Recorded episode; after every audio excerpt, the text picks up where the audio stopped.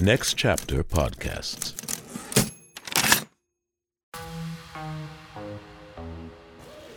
The truth can be tricky, especially with things like Photoshop and deepfakes casting doubt on everything from geopolitical conflicts to whether your favorite Instamodel got buccal fat removal. Most of us probably have a healthy skepticism of everything we scroll past. But writer Natalie Beach knows from her friendship with influencer slash OG scam queen Caroline Calloway that the journey through the little glass screens in our hands goes way deeper than we think. Well, first of all, are you sick of talking about Caroline? Uh, sick is too strong a word. I think, you know, I just don't know her any, as a person anymore. I I haven't meaningfully had a relationship with her since 2017, and and so when people ask me about her, they're they're asking me about a person who existed in the past, and and so I think I feel I don't I don't feel sick of it or, or frustrated. I think I feel a little tentative because it's been a it's been a long time and and I'm talking about like a version of her from many years ago. And I want to give her the freedom and the space to keep growing and changing as a person and and not keep insisting that my perspective and memory of her from years ago is who she is. Yeah. Yeah. The reason I asked that question is because I had a very similar friendship. I used to live with a girl in college that looked like a Victoria's Secret model. And I was so jealous of her. And now, I mean, there was a lot of things that happened between us that like muddied the water. Um, but the truth is, I was thinking about her a lot when I was reading your book because I was like, I don't know this girl anymore either. Um, and all that's left of her is the way I felt about her and like the way she made me feel. Yeah and that that's the truth right is how did you feel in that moment and why did you feel that way and what does it say about you yes and about i think how we are taught to view women even though with like and, and girls and i think the the the pressure is to always be in competition with other writers other other girls especially the hot girls and like and, and just feeling like well this like feeling like this foil to her and I, I think that a lot of that is is learned behavior and I feel like when it comes to influencers and people that are influential in our lives, like you are kind of like you said, like you're trying to solve them. you're trying to yeah. put like you're a memoirist, like you're trying to put an ending to the story. But for people that live in this attention economy, there is no solving. It's just constantly feeding this beast. There's no explaining the Kardashians, right? Like it's just another day and another post. Yeah, and I think I think that the way influencers work at like a high level is giving us the mirror to see ourselves or to like provide a blank slate for us to project all our desires and secrets onto. Um, and so just inherently there isn't going to be much of much humanity in the image that we're seeing it, it's supposed to be slippery. So why do you think your your story and Caroline's story? What why do you think people like it? Why do you think it got the clout that it did? I think everyone has been through um, tough friendship breakup, um, and yet considering how universal it is, there we're, we're inundated with stories of romantic breakups, um, and there's less out there um, for when it comes to the the friendship version of it. But I know for me personally, and a lot of people have told me this too, that the ends of friendships I've had in my life are way more painful than the than the ending of romantic relationships I've had, and there isn't really a cultural script for how to deal with it. Um, and I so I think that yeah, I, I, think that the the essay maybe rang true for a lot of people and maybe filled a certain need for a discussion about that kind of relationship and how it ends and the pain you still feel even when it's over. But also, I don't want to put words in anyone's mouth. I think, you know, people come to it for different reasons. It was gossipy, it was saucy, it was a little bitchy. You know, it it came out um, a week when like Trump hadn't said anything like particularly memeable and egregious, and so the you know virality the conditions were sort of perfect for it, I think. Yeah. Yeah. I think, first of all, friendship breakups are so real and so painful. But yeah, also, like, people love a story about vibes. right? Yeah. People love to like tear down other people's vibes and like just gawk at like the shit other people but we, we're all guilty of it we all put forth an image of ourselves and like what we hope we get perceived as so when we see somebody like caroline like i mean we all do that in our own in our own way she did it in a very egregious way which is i think why people love this story yeah i i, I spent six months writing it like i i went through multiple drafts i had like a great editorial team i worked really hard on it and i think that just by nature of the sort of churn and burn of the content mill on the internet, a lot of writing is is quicker and it's more dashed off. And I mean, it's incredible that writers can do that. But I, I think that also people are responding to maybe not consciously, but there's a certain like level of craft and intentionality, and you know, I really I really worked on on the the arc, the story, and the and the jokes and the lines, and like sort of trying my best to calibrate everything um, just right and and that come you know and and also I wasn't writing it to launch my own like brand of myself and and so I was um, I felt free to write me my character as like very problematic and um, and and bitchy and a little insidious um, and slimy. And, and and I think that resonated with people too because there was an honesty and and also it, a story about two complicated troubled people as opposed to like the the totally innocent victim of a hot girl. Um, is, is, is the complicated version is more interesting. Yeah, it is kind of like a Mean Girls story. Uh, because in, in the beginning of the last chapter, I was like, ooh, I don't know if I like this girl. like, you definitely painted yourself as this like villain who was just looking for your own gain. But then by the end, it felt very apologetic and very like, like you, like you just really saw each other. You really saw Caroline.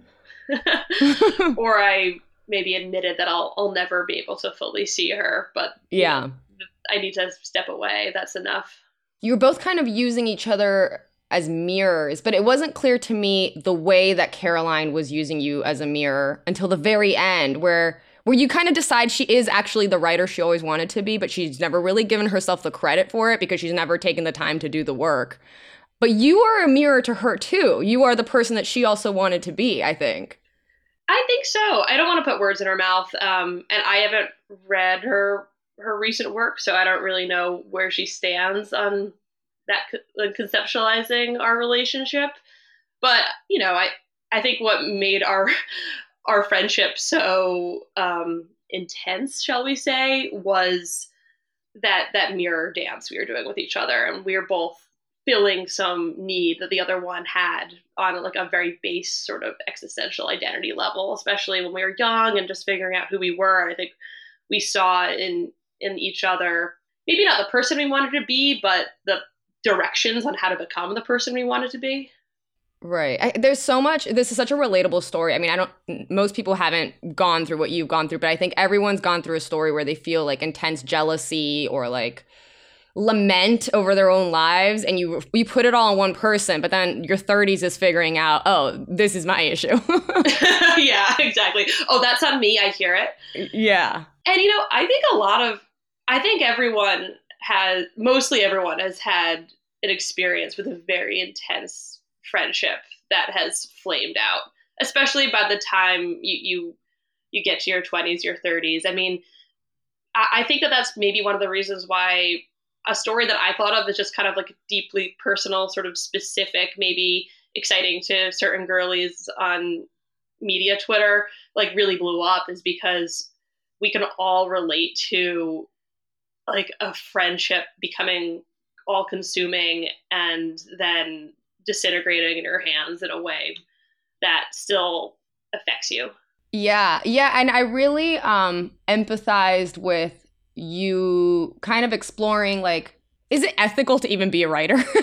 like was writing yeah. that story right when you're talking about somebody else? But at the end of the day you really are writing about yourself, but you can't write about yourself without writing about other people and what you're experiencing with them yeah, you know, no man is an island, and if you are actually attempting to write about your own life, you're going to just pretty quickly start getting your hands at other people's stories. Mm. Um, and I and I think you know it it's it's different when it's um, you know in my case like I'm like have a contract. I'm getting I'm getting paid very explicitly to do that. But I think we all you know anyone who who posts like pictures of them and their friends or you know you see this recently on tiktok of, of people like eavesdropping on like at the table next door people talking shit and sort of using this conversation for clout is the, the lines between your own perspective and someone else's life are and like and who gets to share that and like living in public. I mean it's always been something we've had to grapple with you know just living in a community you know as people but i think the internet has really accelerated it because sharing and spying and sort of eavesdropping has become so much easier. Yeah I did enjoy the part in your book, like the, in the very first chapter, it was very self reflective, but also like very educational. You were talking a lot about uh, Alexander McQueen, who I love. Great documentary about him on Hulu.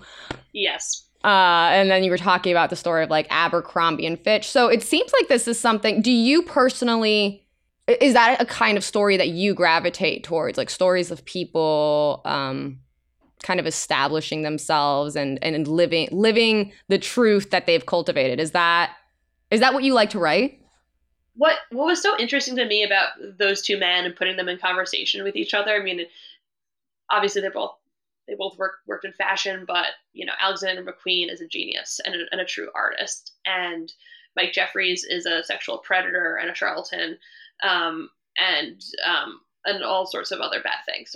Racist, we'll say. And yeah, all kinds of, on. you know, just the oh, gamut. Oh, but to me, they both were these individuals who had such like a very such a specific psychology and then and so fixated on their own on creating their own little corner of the world in, in the case of uh, Mike Jeffries, like you know the Abercrombie brand, um, and McQueen his own work, and then but they had this influence that their then their own private traumas and fascinations and um, like just like rocketed out across the planet. And and affected tens of thousands of people sort of unknowingly. And and how and I don't even know if that was like the intention at first. I, I think that especially with McQueen, he was just he was just like a mad genius making work, and then he became you know one of the most famous designers of all time. But a, as a result, like you know the the sexual abuse he experienced that like there's a straight line from that to like the clothes that we wear today and you can't and that is just a very interesting um, alchemy to me of of how like our own individual lives like in in complicated messy ways affect the people around us. And for those two men it's it's pretty extreme because they have such a cultural in, impact but i think for everyone like we don't know the ways that we we can sort of change the course of another person's life. Yeah yeah, that's very very true. But what was interesting to me the the difference between the two men is Alexander McQueen started as just being an artist making what he wanted to make. The guy from Abercrombie and Fitch, I mean, he set out to create something that was mass mass appeal that yes. was for the cool kids. Like there was never artistry to it. There was I'm going to create something that appeals to a very niche market that's going to become very successful. Like that was always the goal. But at the end, Alexander McQueen also kind of had to bend the knee to the mainstream a little bit, which is really oh, unfortunate. Sure. So when we're talking about influencers and brands, if you repeat something over and over again, you're constantly posting, you're constantly becoming this person. Are you actually that person at the end of the day? In um, above Caroline's desk, where we did a lot of the work, there was a Kurt Vonnegut print that said um, something to the extent of, uh, "We are who we pretend. You are who you pretend to be, so we must be careful who we pretend to be." Um, and I think, I mean, that's a little on the nose for to, to like be hanging over Caroline Calloway's desk. Um, and I, I do think to a certain extent is true. I think you look at people who are sort of like ironically misogynistic, and it's just like I think you're just a misogynist at this point. Like they're and Mike Jeffries. I, I don't know if you you saw like just two days ago the BBC had a report of um, like full on like sexual assault that he and his partner uh, facilitated at sex parties. And so in the past, there had been, you know, allegations of uh, abuse, like employer abuse and racism, and, and Bruce Weber had abu- was accused of abusing models while shooting for Abercrombie and Fitch, but you know, it, the, the, there hadn't been a smoking gun for like Jeffries himself, and but of course, it, it, like none of it's surprising because you, you this is what you created, and then an exploitative brand, and then like you you become that, you you embody it. Um, so there's always there's always arrows that point to who the people really are. I think. I think so. Yeah. I, you know, I, I think we're we're I've learned this going through like having people read my work or you know from from readers to to editors. I think I'm being like a little cagey or or holding back um, my true feelings, and people clock me immediately. Um, and that's a it can be a little frightening, um, but I think it's ultimately validating to be so easily seen by other people. Subscribe, rate, and review Indecent with Kiki Andersen wherever you get your podcasts. Follow the show at Indecent Kiki on Instagram. Follow me at Is Kiki Andersen. Email the show at indecentthepod at gmail.com. And come back next week for more Indecent, where NSFW meets LMAO.